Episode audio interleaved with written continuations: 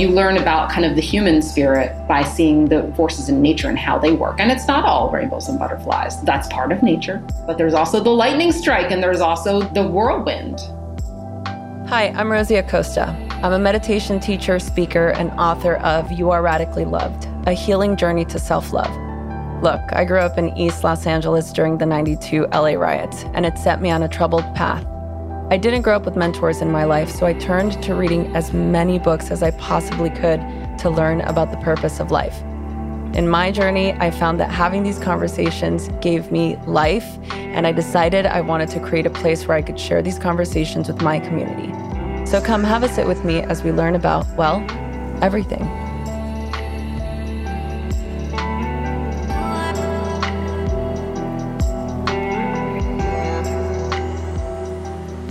Hello, everybody. Welcome to the Radically Loved podcast. Uh, I have an intro, a special intro for you today. Tessa's here, guys. Everybody.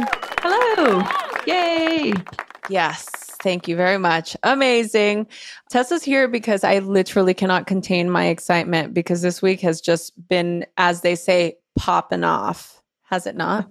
Oh, it's we've got like books and summits and lunch parties coming up and it's the new year. It's 2022, baby. It's 2022. So, we're coming for you guys. Yeah, here we go. And we're heading into February. It's like, oh, all the things. Yeah, it's all the things. And then literally we're going on a big vacation. Then we're going to Mexico. Yes. Oh God, I oh can't wait. my toes are so cold. I want sand and sunshine between my feet. Totally. And just so you guys know, Tessa's not going to be on the clock when she's at the at the retreat in Mexico. So do not try and ask her any work questions.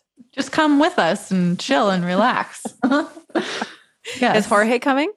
Yeah, he doesn't know it, that yet. Nobody tell him. Nobody tell him. Shh. It's Tori's birthday. Oh, it is. what? Really? Yeah. yeah. Well, his birthday is uh, the week before we leave, so I thought that would be really good timing. Okay, so just so that everybody knows, we'll keep everybody in the loop if you've not heard us talk about it yet. We're doing my first uh, retreat since 20 since January 2020 was the last time I did an in-person retreat. This is my first retreat back since the whole pandemic COVID happened. It's my first in person. It's at Xinalani in Mexico, Banderas Bay. You can get more information if you go to It'll be in the info button of this podcast, or you can go to radicallylove.com and check out retreats. If it's not sold out, I'm not sure. I know that we had a lot of people sign up uh, and asking questions, but you can check it out. Uh, it's May 14th through the 21st. And the retreat is basically my like launch party for the book. You know, it's like yeah. a celebration. It's a, we're going to have a really cool experience of the book. So I'll be able to take you through the exercises in the book, the writing prompts, and we're going to do some yoga and we're going to have some yoga mm-hmm. nidra. And we're just going to be hanging out eating delicious food by the beach. Oh, I can't wait. Can we fast forward a few months? I want to be there right now. I was actually thinking we, you and I, should probably go the week before. Oh, yeah. Or stay the week after just to, you know, unwind. All of that. I like yes. it. So, yes, today's guest, my friends, is somebody very, very special. She is, man, I can't even, I have to be honest, she's the first, I want to call her a celebrity. She's like the first person, well, aside from Steven Kotler and Elizabeth Gilbert and Jen Sincero, like Quiara Alegria Hudes is an author and a playwright of award winning books, essays, films, and musicals. She's a strong advocate for giving voice to minority groups. Quiara started Emancipated Stories with her cousin to share the stories of those behind bars with the world. A mm-hmm. few of her award winning works include Water by the Spoonful, My Broken Language, and In the Heights. She is literally like one of my biggest she's a, a pulitzer prize winning author. I mean her book that she's going to talk about in this conversation is so beautifully written. I mean talk about the level of artistic prowess with words and her level of descriptive language to really take you into an experience of her life is such an incredible skill, such a gift. This book really spoke to me on a deep level and I I just I found it so moving and I couldn't think of a better person to have on the show because I felt very connected to the way that she was raised, the way that she grew up, you know, growing up in this, you know, sort of spiritual, I, I almost want to call it like a spiritual. What is it called when you're kind of in between worlds? Like in Catholicism, you call it like in limbo, right? Yeah. Yeah. The spiritual limbo and her journey through that exploring her own belief system, her own way of living. It, was just, God, so beautiful. I highly recommend this book to everybody listening to this, to everybody watching this. Here's a little bit about the episode. We talk about obviously her book, My Broken Language. It's a memoir, and the title comes from her growing up surrounded by different languages. Languages that she encountered included oral, musical, spiritual, and visual languages she had to decide how she wanted to speak as she grew older. She talks about her background, this whole like experience of chaos, the suffering in her family and her mother's side that emulated a real and honest human experience, the facing of life and death. I mean, she goes deep. And some of the descriptive experiences, I was like, whoa, like I felt like I was back in my childhood. I could have never written anything as beautifully poetic as this. And and I don't have to because she did.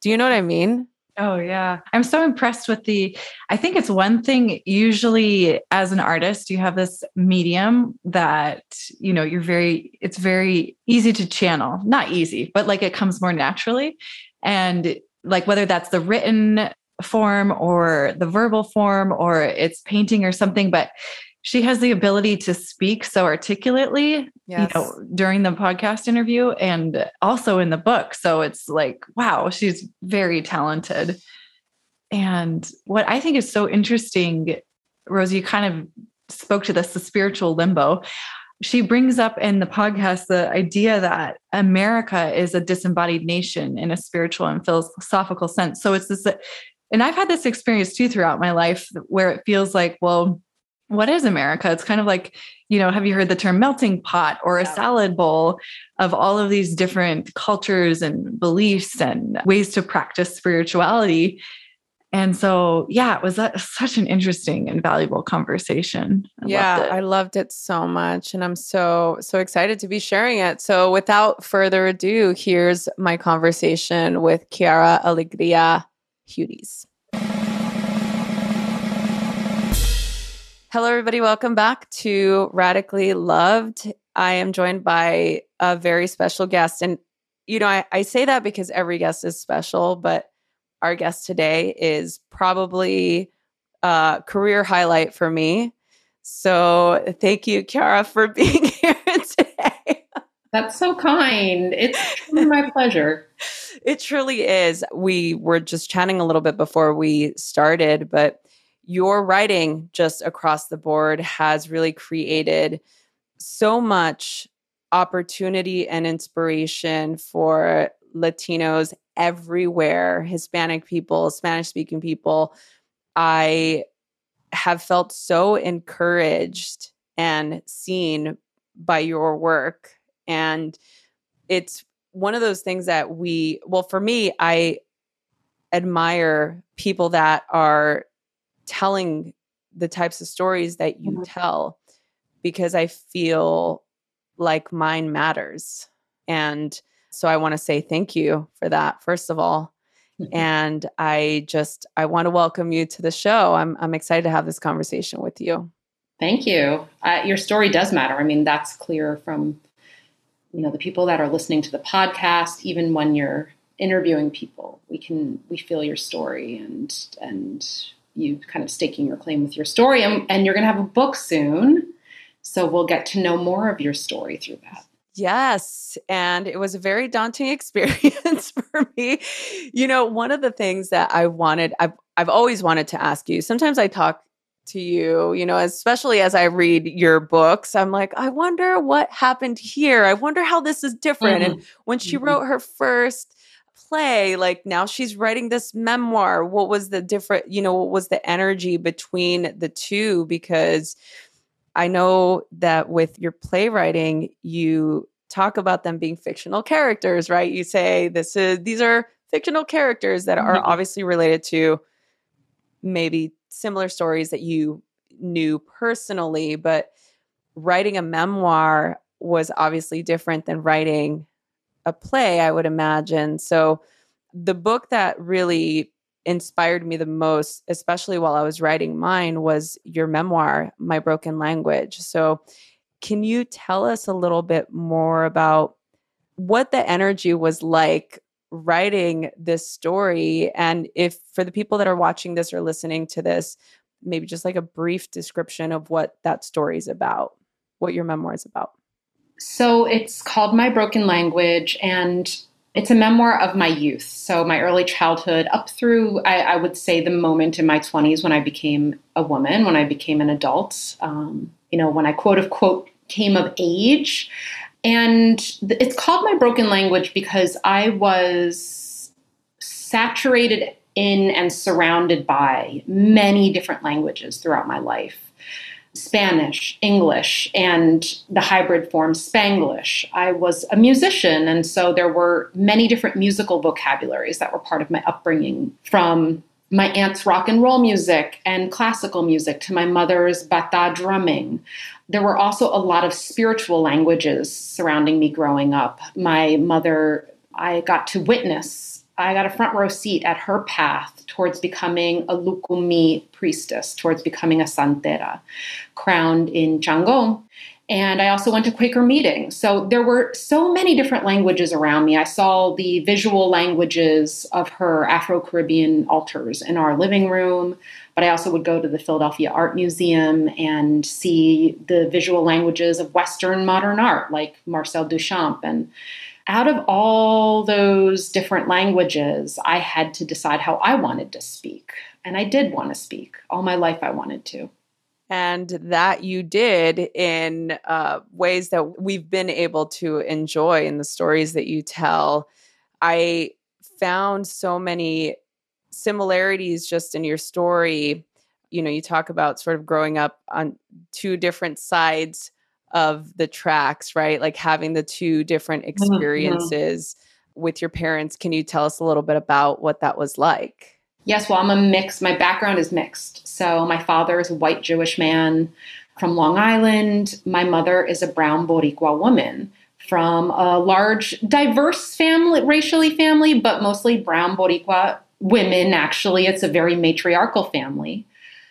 And so once my parents separated at when I was a very young age, my life split in two. I was mostly raised by my mom and my stepfather, who's also a Boricua man in Philly. But I did still go visit my father, and that was out in the main line, which is a far more white area and it's more affluent too. So I had this very split brain, and I didn't understand why the Brown Boricua family I saw their reality held up against this kind of American dream suburbia. And it started to irk me big time as a child.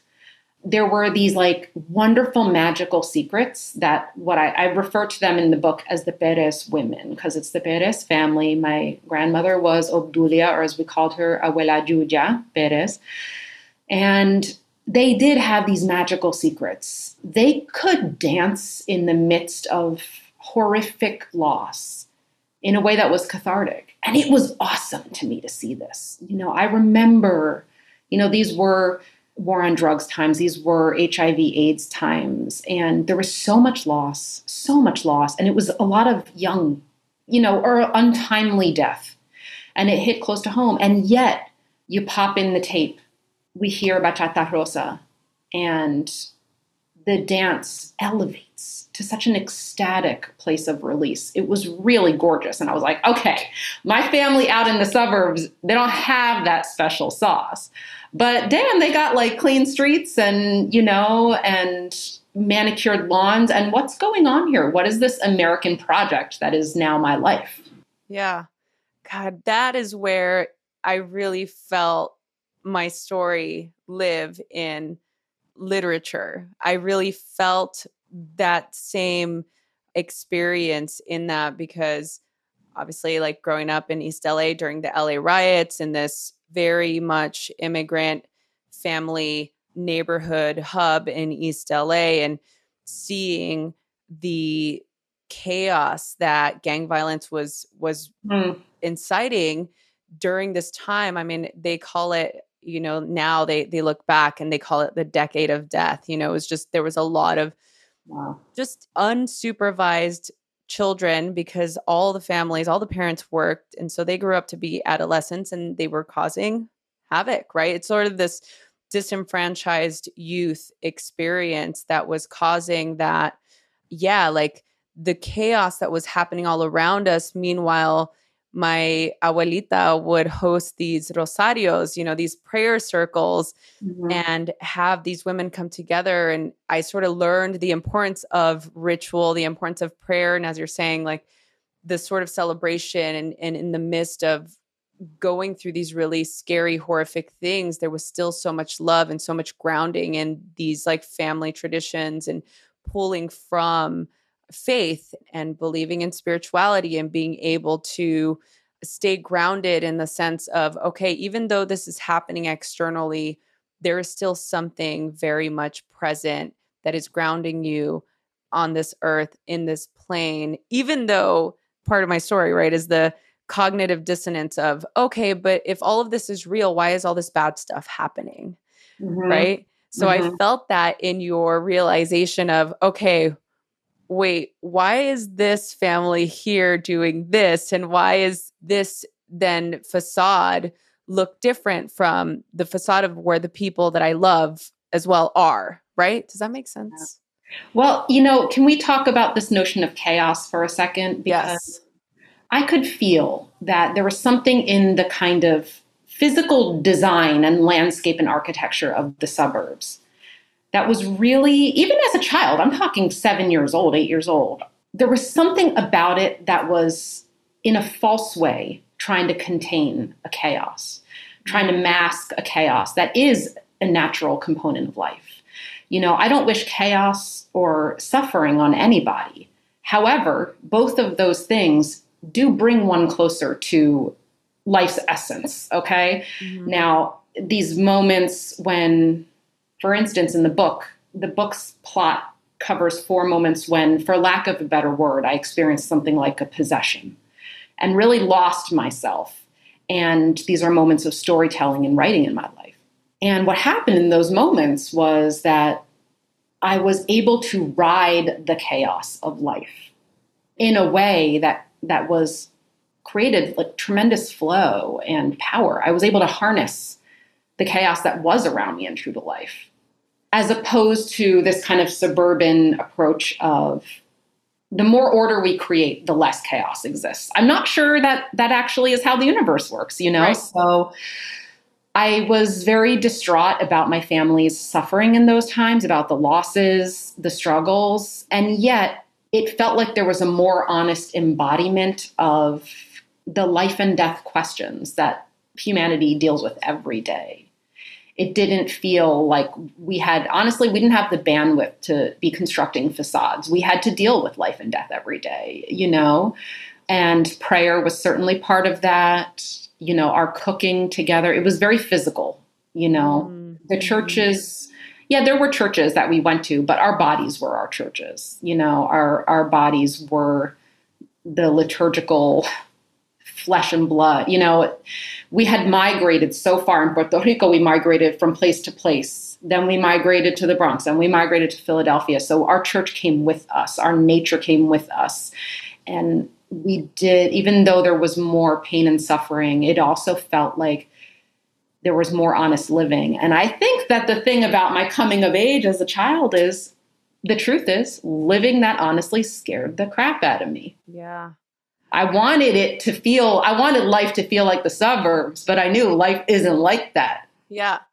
Yeah. But that to me is the meat of your story. And that's where I'm saying, like, I really felt myself reflected in that because it's the truth. It's the truth of life. That is the actual reality. We have this we i'm just saying generally people that don't experience the chaos or or death in that way it's almost like this thing that doesn't exist right? Whereas opposed to you growing up having to grapple with death and and illness right? And having these spiritual awakenings in your life created this deeper understanding of how we move around and how we move about in the world that it's not all rainbows and butterflies right? And i i hear that sometimes whenever i i talk in this way that people say that i i sound you know cynical in a way but i don't think it's cynical at all. I i think i think it's true. I think there's it's it's the reality of life. And i feel like a lot of hispanic cultures death is such a prevalent cornerstone to our living, our ability to live, right? My dad is always saying, like in Spanish, oh, I'm not going to be here forever. Like, it, come visit me now that I'm alive, because when I'm dead, you know, you're, you're mm-hmm. not going to, you know, I, I don't want you crying at my funeral. Like, come see me now that I'm here.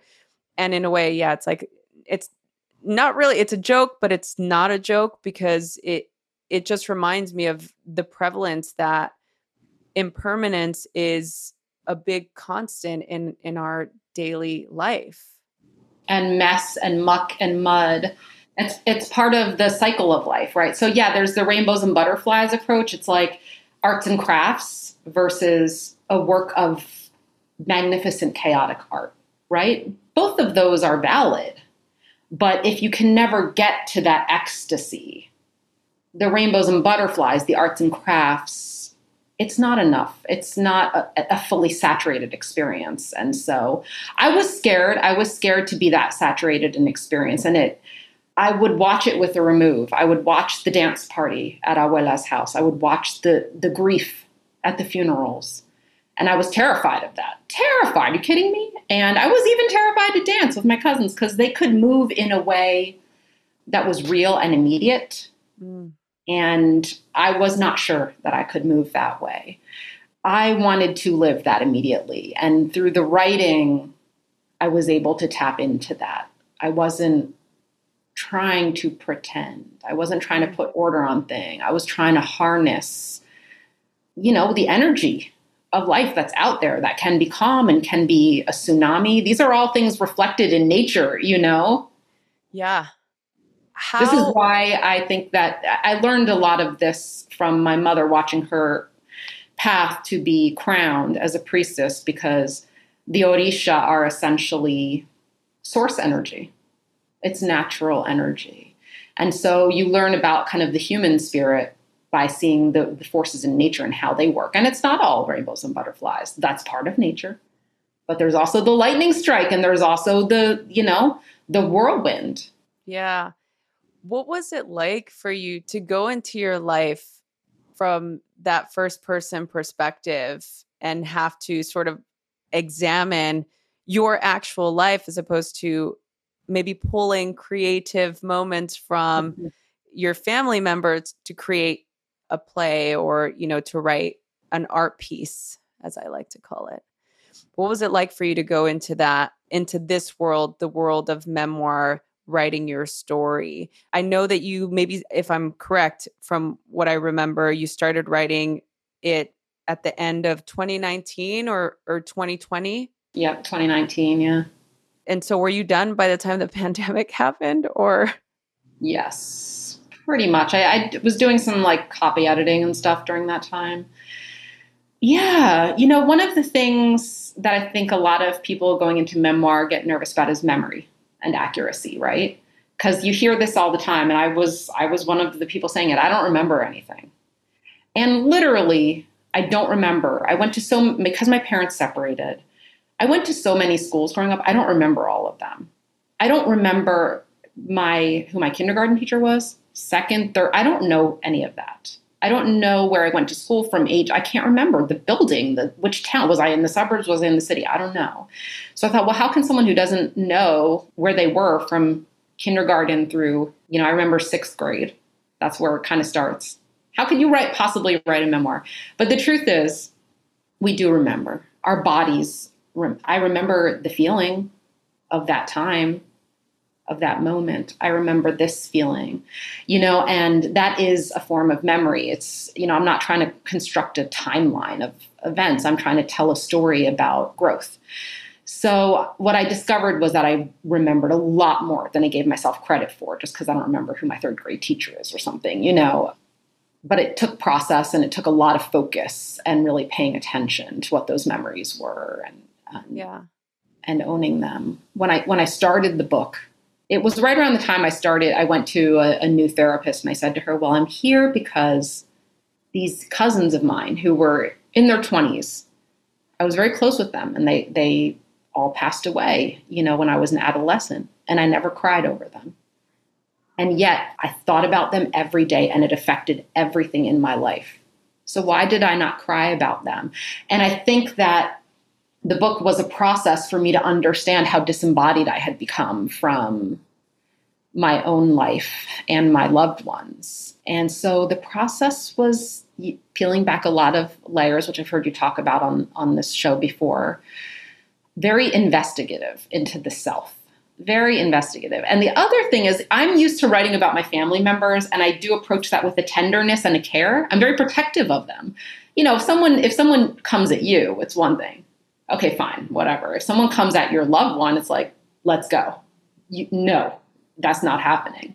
So I was very protective, always writing about my loved ones. When I wrote about myself, I tried to be a little harder on myself, be a little more critical about myself. And I did write some things that were very, for me, ugly and painful to admit thoughts I had had, silences I had participated in, you know, internalized racism, internalized sexism, internalized ageism, even though the book is in some ways a defense of large brown bodies because I come from a family of big plus size women, also internalized fat phobia that still existed in there that I was wrestling with. So it was it was hard to be honest about those things. Yeah.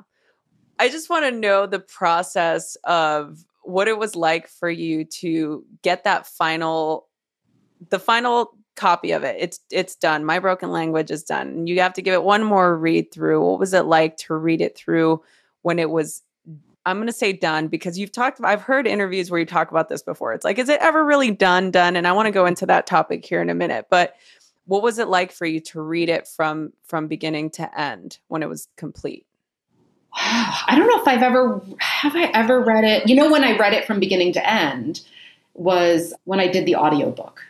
Oh, which I also got, by the way. It's so good. If you're listening to this, the link is in the show notes. I'm going to repeat this, but you read it, right? Yes. So yeah. Quiara reads it. Please, if you're an audiobook person, listen to it. It's so good.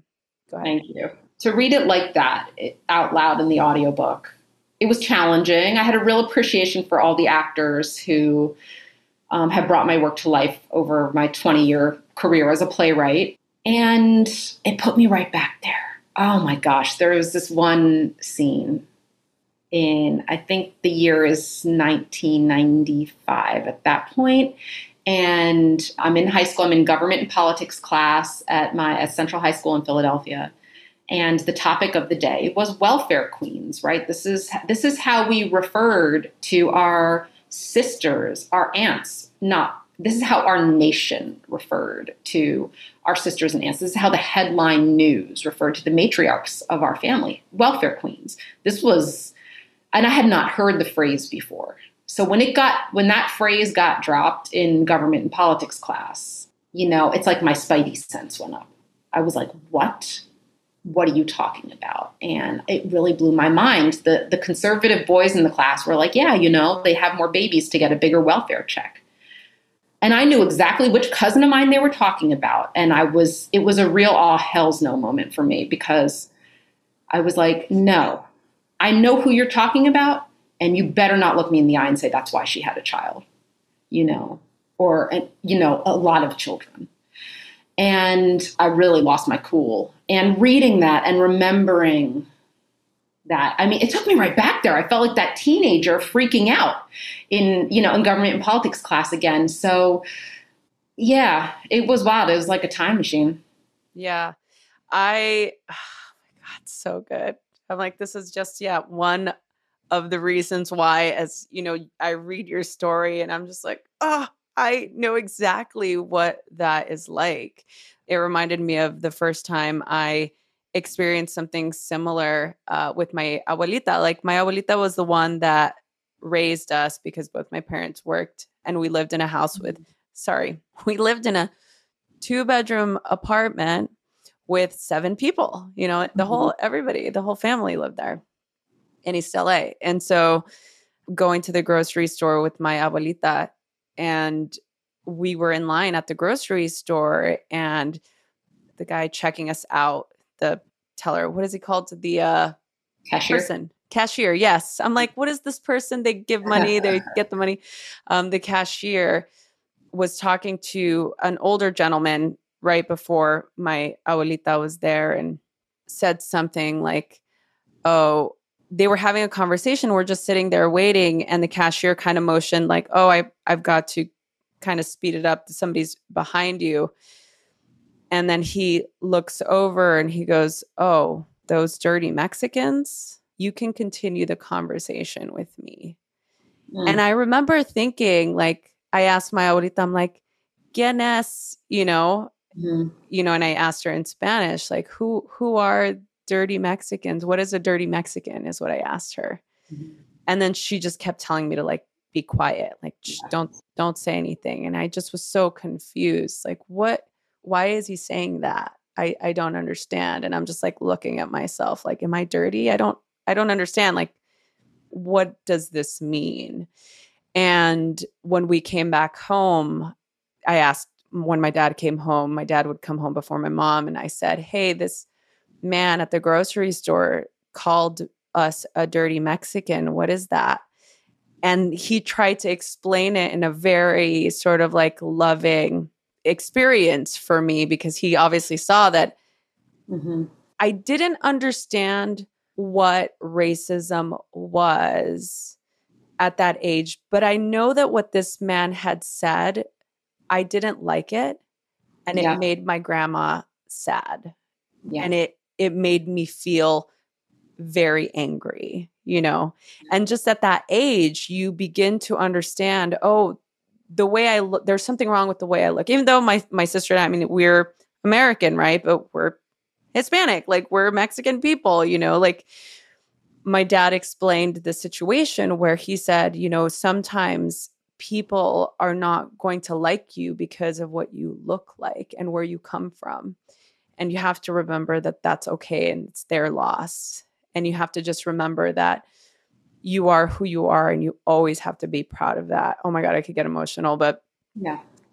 All I could think is him telling me stories of him growing up in this little shanty town in Mexico and not and going to school with no shoes because they mm. didn't have any shoes and he would just go to school with no shoes and his journey to coming to the US and the struggles of of that and for me to stand there with my grandmother and have somebody say that it just it wasn't just the words, right? Like there's a beautiful quote you say in the beginning of the book, like right when you open.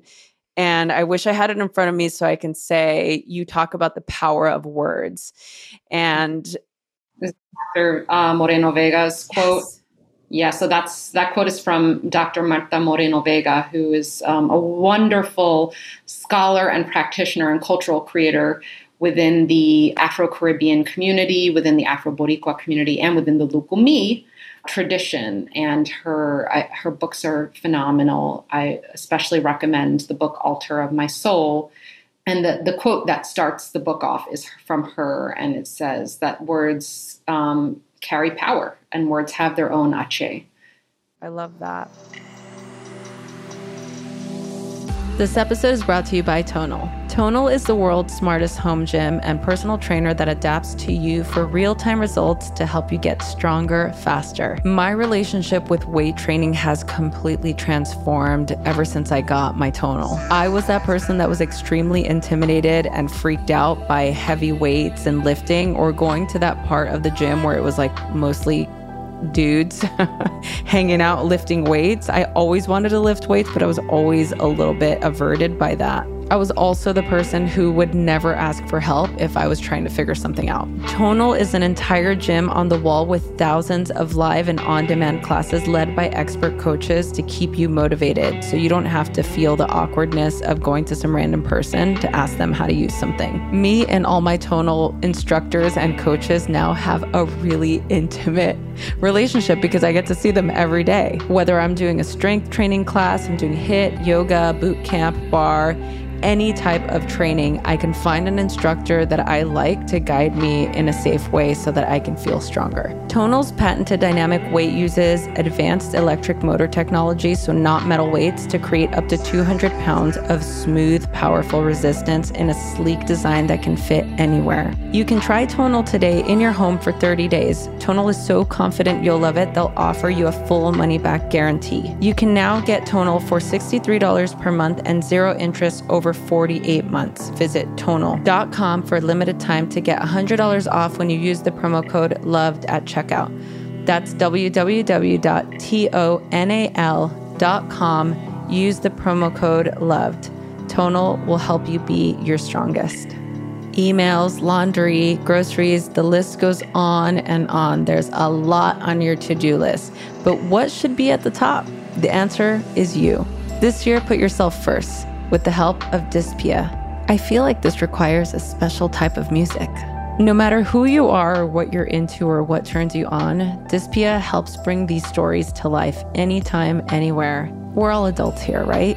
Well, if we're not, maybe you should fast forward this. Allow yourself to close your eyes and let yourself get lost in the world where only good things happen and pleasure is your only priority. Explore your fantasies in a safe, shame free way. Dipsea also has wellness sessions to help you wind down and explore more of the sleep sessions to help you drift off. So, for those of you that are curious, Dipsea is offering the listeners of this show an extended 30 day free trial when you go to dipseastories.com forward slash loved. That's 30 days of full access for free when you go to www.dipseastories.com forward slash loved. Dipseastories.com forward slash loved. This episode is brought to you by Omaze. If you've ever dreamed of having the chance to win an awesome prize like karaoke with Charlize Theron or going to space with the Virgin Galactic, then you have to check out Omaze, the new way to give back to charity and have fun doing it. Here's how Omaze works you enter for a chance to win something amazing, and at the same time, you get to donate and support great causes. One of my favorite giveaways with Omaze was an opportunity to make chocolate chip cookies with Jennifer Garner. I thought that would have been so much fun. Obviously, I didn't win, but I did enter and I gave to a great cause. It's a fun and easy way for nonprofits to raise money and for you to win big prizes like a multi million dollar house in Lake Tahoe. I mean, just think how amazing it would be to live in this dream house in Lake Tahoe. I mean, for me, I would be hitting the mountain every day. I miss snowboarding so much. And what a great opportunity to have the house of your dreams simply by joining a giveaway. So here's how it works go to omaze.com forward slash loved and select Lake Tahoe Dream House. The deadline to enter is April 14th, so hurry for your chance to win. And if the Lake Tahoe Dream House isn't your vibe, don't worry. There are so many other exciting prizes to choose from. Through your donations, Omaze has raised more than $150 million to support over 350 nonprofits around the world. And listen, everyone deserves the chance to live their dreams. And with Omaze, extraordinary prizes are within reach for everyone. So enter today for a chance to win the Lake Tahoe Dream House or the other life changing prizes and experiences at www.omaze.com forward slash loved. Plus, you can receive 20 extra entries when you enter the code LOVED20. That's www.omaze.com forward slash loved. That's omaze.com forward slash loved. No purchase necessary to enter or win. Visit omaze.com forward slash loved for official rules.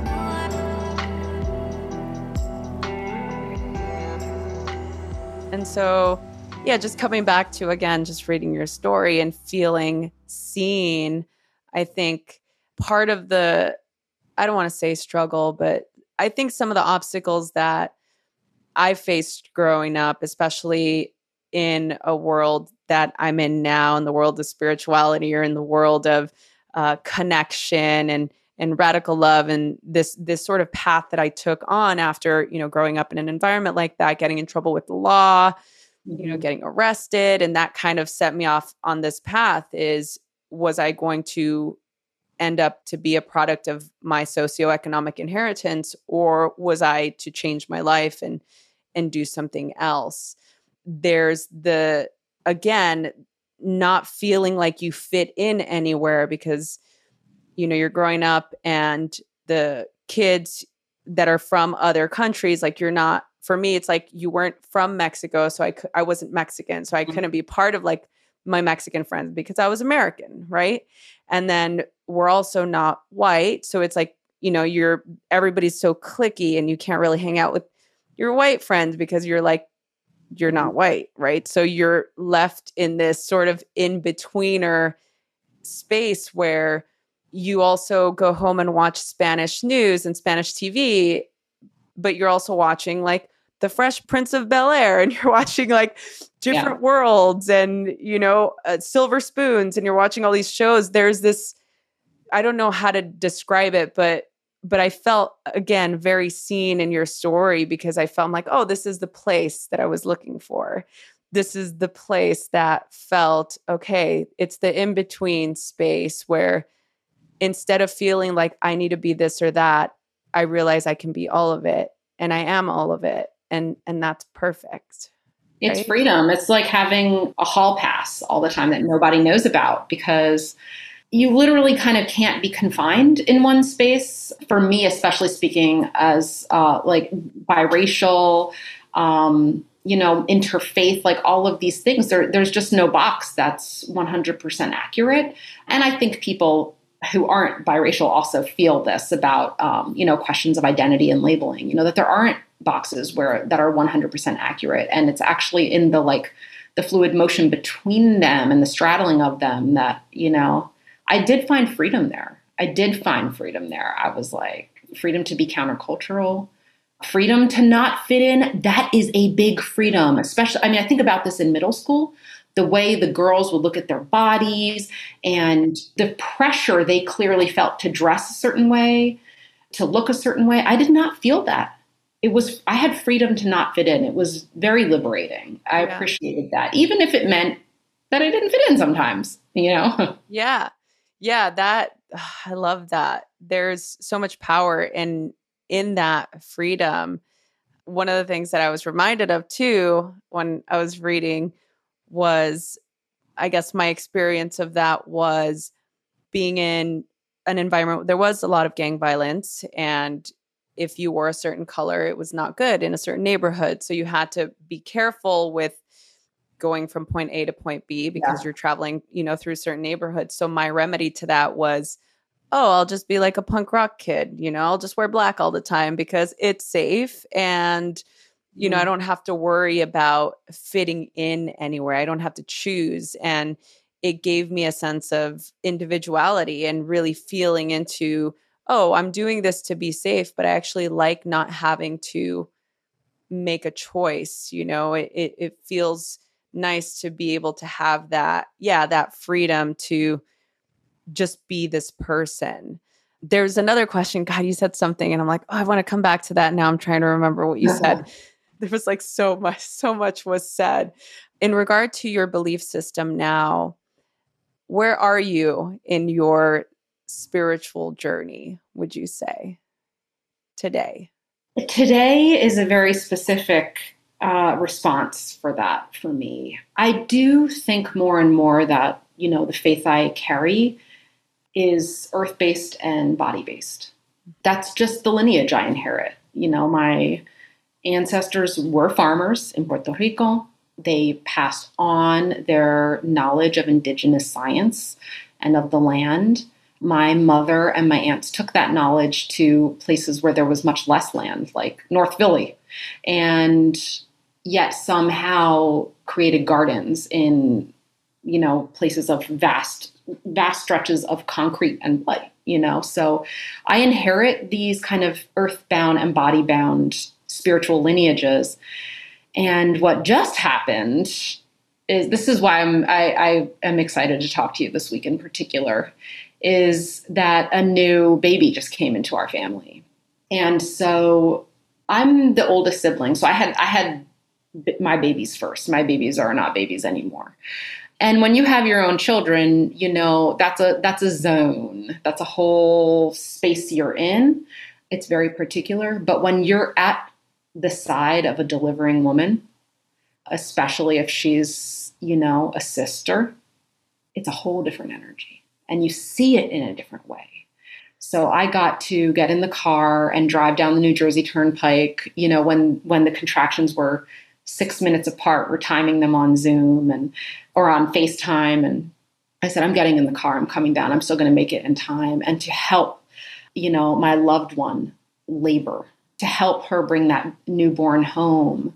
You know this was this was the tr- this was the church again. This was the land again. This was the farm. Our plot of land is in a different location now. It's in our bodies here. It's in philadelphia. It's it's you know bookended on the new jersey turnpike but we still have it. We still got it. And it was very sacred. So i felt really grateful to be given that moment to to rise into Yes, thank you so much for sharing that. It's like our bodies have become this place of worship now, right? So I wanted to ask you with regard to where we are in our society, how there are a lot of people that are sick that mm. maybe neglect their bodies and don't really focus on their physical form as much as maybe maybe they should. I know it's it's a big topic in communities of color, right? Where diabetes is is higher in these communities, um, heart disease, and I feel that we've become less of a movement society over the last, I don't know, I would say maybe like 20 years, where it feels like now technology, which has, yes, helped us very much, it's created a more sedentary experience, right? We're watching TV, we're on our computers, we're working from home, we're playing video games, you know, whatever it might be. Do you think that that has anything to do with why mental illness is at an all time high? Oh, wow. I, you know, I don't have the expertise really to weigh in on that. But I do think that one of the the ills of American society is it, it's a very disembodied nation you know, and I don't, that's less a comment on like health concerns. I don't feel that I have the, the authority or the knowledge to really weigh in on that, but it is an existential and a spiritual and a philosophical observation, you know, that to us the intellect reigns supreme the thought the rationality hopefully i mean maybe some might argue that maybe i'm arguing with myself but you know it's a very mind driven and in mind there's status, you know, and, and all of these things. And it's just like, well, where's the body? Where's the spirit? Where's the energy? It's very disembodied. And I find that tremendously unhealthy. This is why it was exhilarating to be in a situation this week where there is only body and spirit. Yeah. You know, and the, the amount of presence required to simply ride the wave of one contraction, rest for two minutes, and then mount the wave of the next contraction.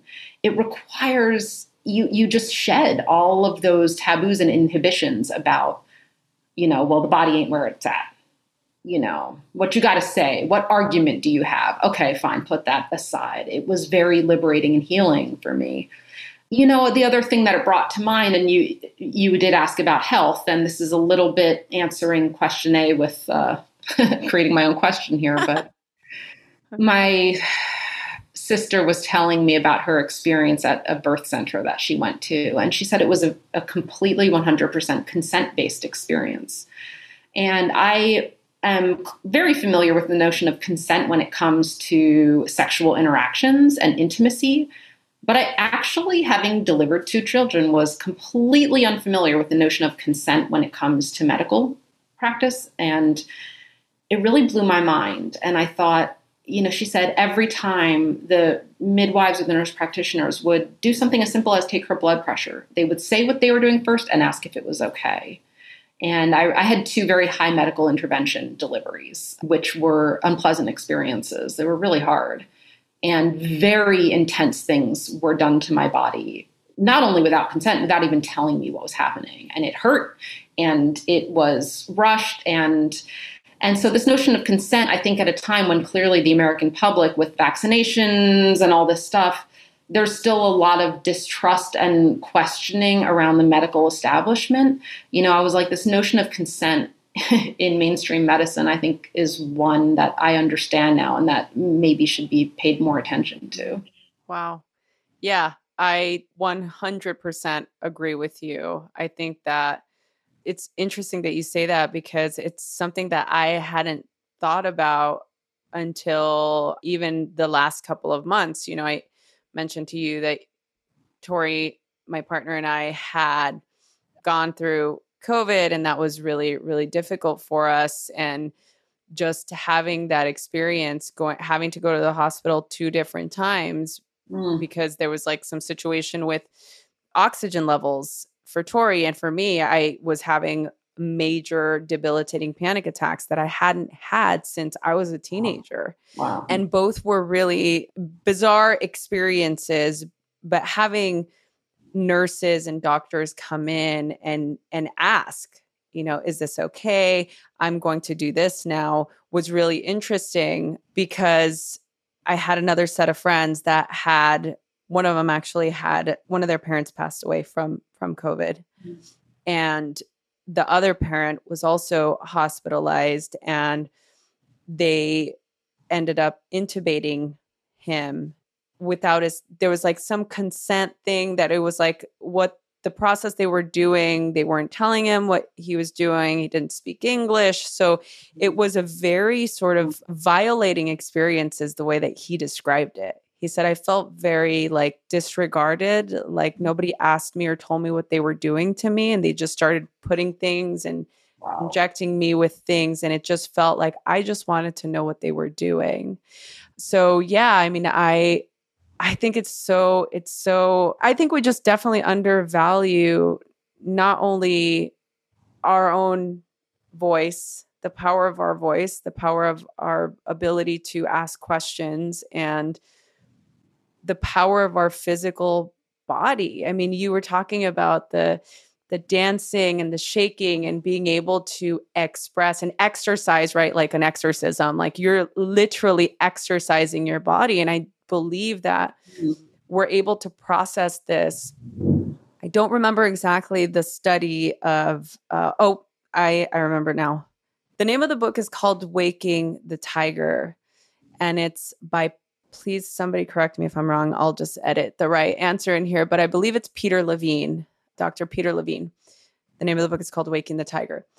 And he talks about the study of how anger moves through the body.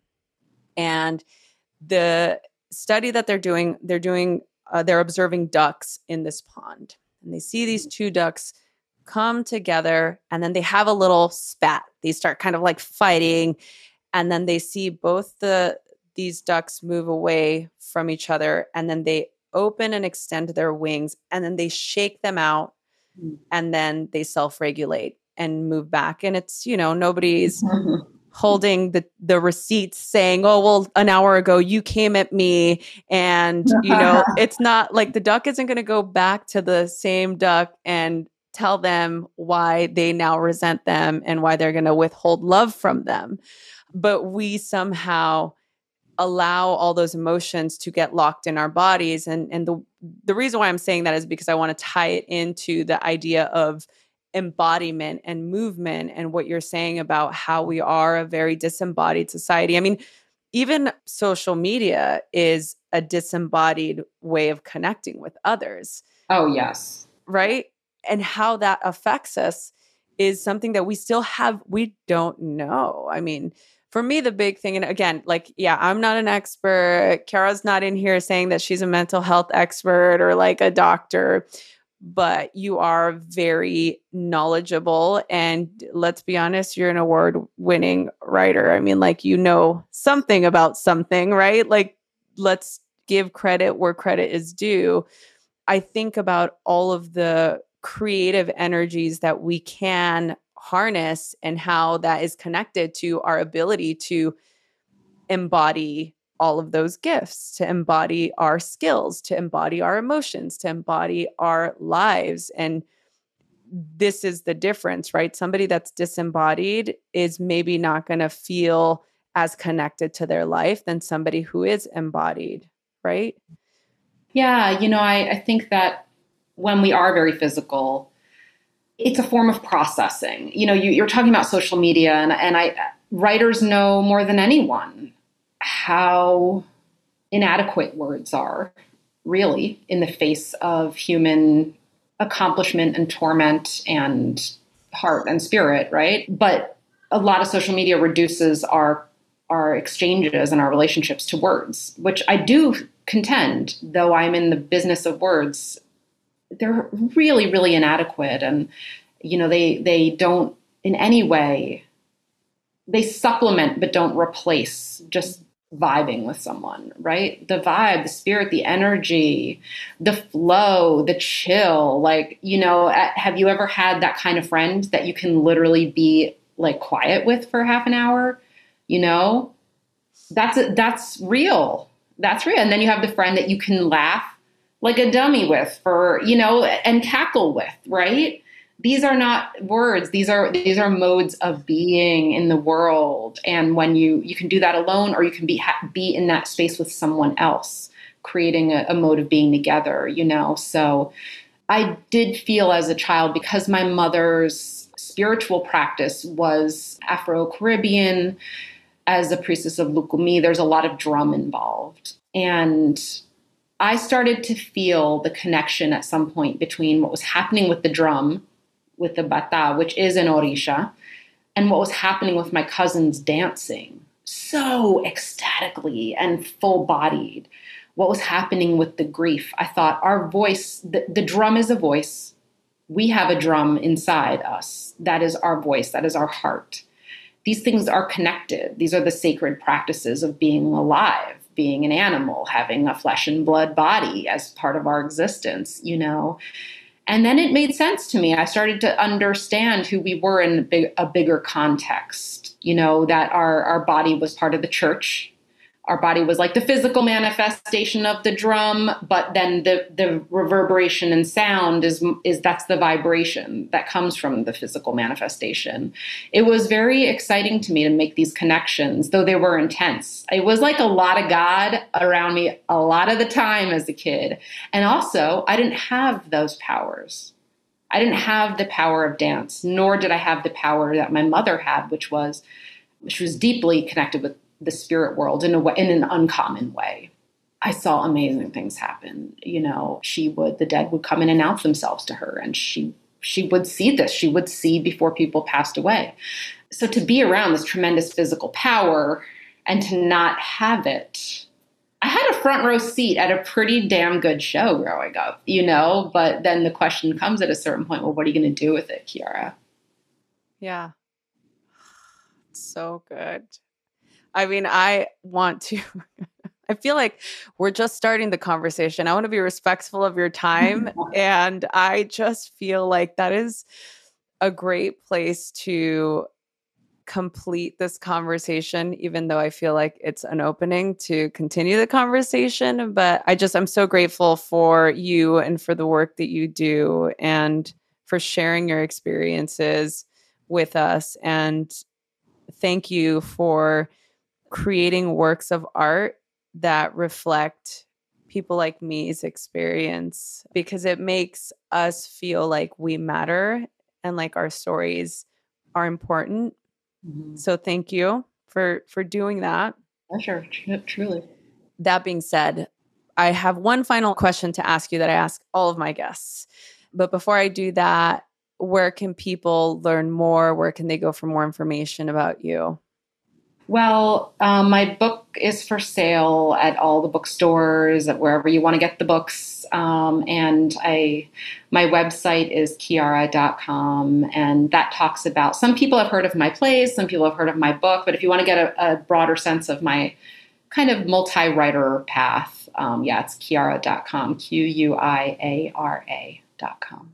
We will add all of those links in the show notes. So if you're watching this video on YouTube, it'll be in the description below. If you're listening to this wherever you get your podcast, it'll be in the info button and you can connect with Quiara there. Are you do you hang do you do social media at all? I know you have a presence. Yeah, I'm on Instagram, yeah. Okay. So that's oh boy, I don't remember my handle. we'll put it in the show notes everybody. We'll look at it, we'll put it in the show notes so you can check it there. So the final question, I created this podcast as a way to just create essentially a, a community, a support system to have people feel supported. And the whole idea of why I started Radically Loved was uh, the idea that we are radically loved and supported by God's source, whatever you believe, whatever power, nature, that the universe works for us, not against us. Mm-hmm. And so the final question to you, Quiara, is how do you feel radically loved? Many different ways. And it's such a gift, all of those different ways. Right now, I feel radically loved when I'm able to accept real help and support being offered from others. Not a little favor here, I'm talking real support, and I can just accept it. Thank you. Thank you so much. Thank you for being here. Thank you for spending time with us. And as I said, I'm just, I'm so beyond grateful for you for everything that you do, all of your work. And um, I'm looking forward to continue to see more. No pressure. thank you so much for being here. And to you, the listener, thank you so much for listening. Please remember to share this with anybody who you think would gain value from this conversation. We appreciate you and we radically love you. Thank you so much for listening to the Radically Loved podcast. Please remember to subscribe, rate, and review wherever you get your podcast, and follow us on Facebook at Radically Loved Rosie, on Instagram at Rosie Acosta, and Twitter at Rosie Acosta. By the way, this is original music by DJ Taz Rashid. You can follow DJ Taz on Spotify and check out the best music for yoga and meditation. This has been a Mod Pod Studio production. Check them out at www.modpodstudio.com.